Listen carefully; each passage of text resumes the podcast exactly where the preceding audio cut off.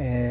どうも週刊化頑張ラジオ黒です、えー、このラジオは日本の大企業グループ会社で中間管理職をしているアラフォーの私黒が、えー、いろいろ続けている習慣のコツやその効果効用についてお話ししたりビジネスにおいて心がけていることなどをお話しすることで何かしら皆様の役に立てたらいいなということを目指して配信しております。はい。であの今はですね3月30日火曜夜で、えー、とちょっと外にあのちょっとお出かけしてる合間にですね、えー、と録音していたりしてます、えー、これをちょっと今日の夜このまま配信するか、明日の朝配信しようかなとかちょっと悩みながら今録音しております。はい。で、あの、今日はですね、ちょっと感じたことがあってですね、まあ、3月30日ということもあって、まあ、私の会社はあの4月3月決算なので、まもなく、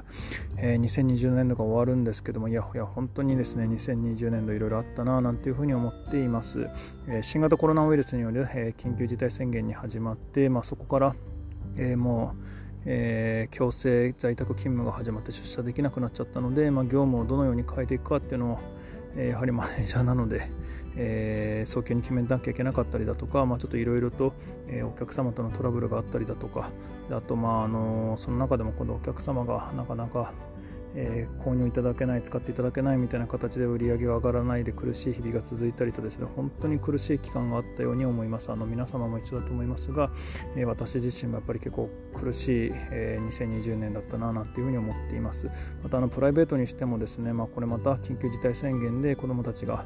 えー、小学校行けなくなっちゃってでもあの在宅勤務のために子供部屋をですねちょっと仕事部屋にさせてもらったりみたいなことであの家族もですねストレスがあの私も含めてマックスになったりなど本当に厳しい日々が続いているように思っています。でまああの2021年度というか2021年になって私個人としてはあの状況はなかなか変えられないから、まあ、自分を変えようということであのいろいろな習慣や取り組みを始めたことで、えっと、メンタルが保たれてきたように思っています。はい、まあ、そんな話がちょっと後で続くあのつながるんですけれども一旦ここで、えー、いつものですね私の習慣の継続状況報告をしたいと思います、えー、筋トレ84日連続記録更新しまして、えー、体重記録も82日連続になりました、え体重はまた減ってですね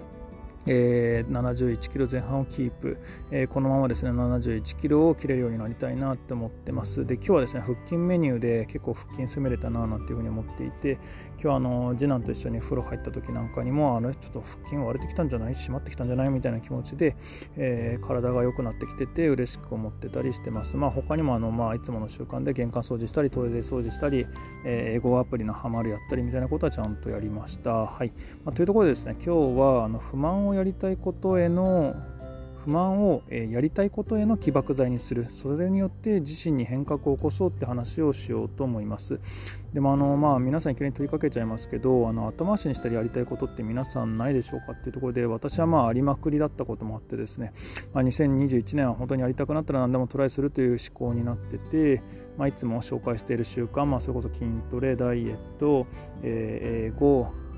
あとこの音声配信もそうだしみたいな形でいろいろ手を出してトライしていたりもしてます、まあ、他にもあの自分の業務につながる、えー、プライベートコミュニティにちょっと参画してみて勉強会に入ってみたりだとかっていうことなんかもやってたりしています、はい、でまああのまだまだやり足りないくたりもしていてですねもっと時間があればサーフィンボルダリングあとま絵描いたり猫を飼いたいなだとかあとの資格勉強したいななんかまだまだいろいろあるんですけれども、まあ、今やってるものは比較的、えー、とやりやすく時間がかからないあの短くても効果が出るもの高いものみたいなことを、えー、積極的に攻めてるように思っていますが、まあ、あの暇さえ見つければ、えー、と暇ができれば、まあ、そういうことも手を出していけるようにしたいななんていうふうに思ってます。でまあ、あのこういった、えっと、やりたいことをやることの原動力って何かなっていうっていうふうに思うと意外となんですよねネガティブとかコンプレックスとか不満とか、まあ、ストレスとか、まあ、そういったえーとまあ、いわゆる悪って呼ばれるものだったりするんだよななんていうふうに思ってたりしてます。でまあ、あの冒頭の話にもつながるんですけれども、まあ、仕事やプライベートで自分のものにできないことが、まあ、2020度結構あってですね、まあ、本当にそれに翻弄されてるあの年だったななんていうふうに思っていたりしてます。またあの自分がそういうふうになんですね不満を爆発させてえ、やりたいことの起爆剤にした経験って、まあ、あの社会人2年目の時にもあったななんていうふうに思い返しててですね、えー、やはりあのなんですね。今の会社に入ったのってプロダクトに関わりたいサービス作りたいって思いで入ったのに雑用ばっかりの、えー、配属先になってすげえ不満だったんですよね。で、まあ、もちろんただそういったあの花形みたいな仕事って若手の新米にやらせられないっていうのも、ね、あるって今では分かるんですけれども、まあ、当時の自分すごいふてくされててでまあ、何したかっていうと、えっと、もうだったら自分の時間は自分のやりたいことやるって決めて、まあ、ビジネスコンテストに応募したりだとか、まあ、勉強会に参加したりだとか、まあ、いろいろやってたななんていうふうに思っていたりしています。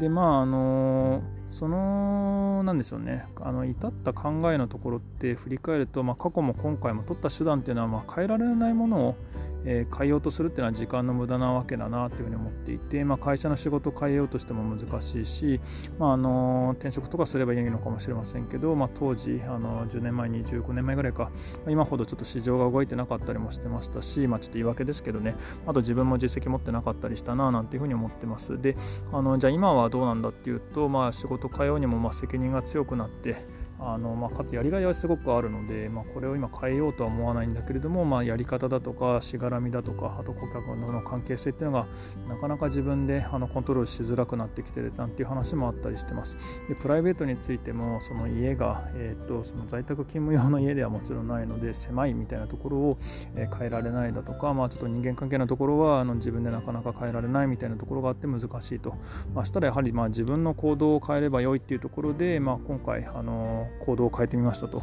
でまあ今までだったらだらだらネット見たり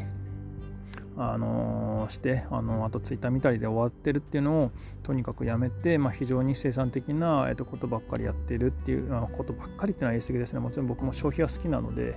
漫画読んだりもアニメ見るもの時間ももちろん大事にしてはいるもののそればっかりしないで、まあ、こういった配信してみたり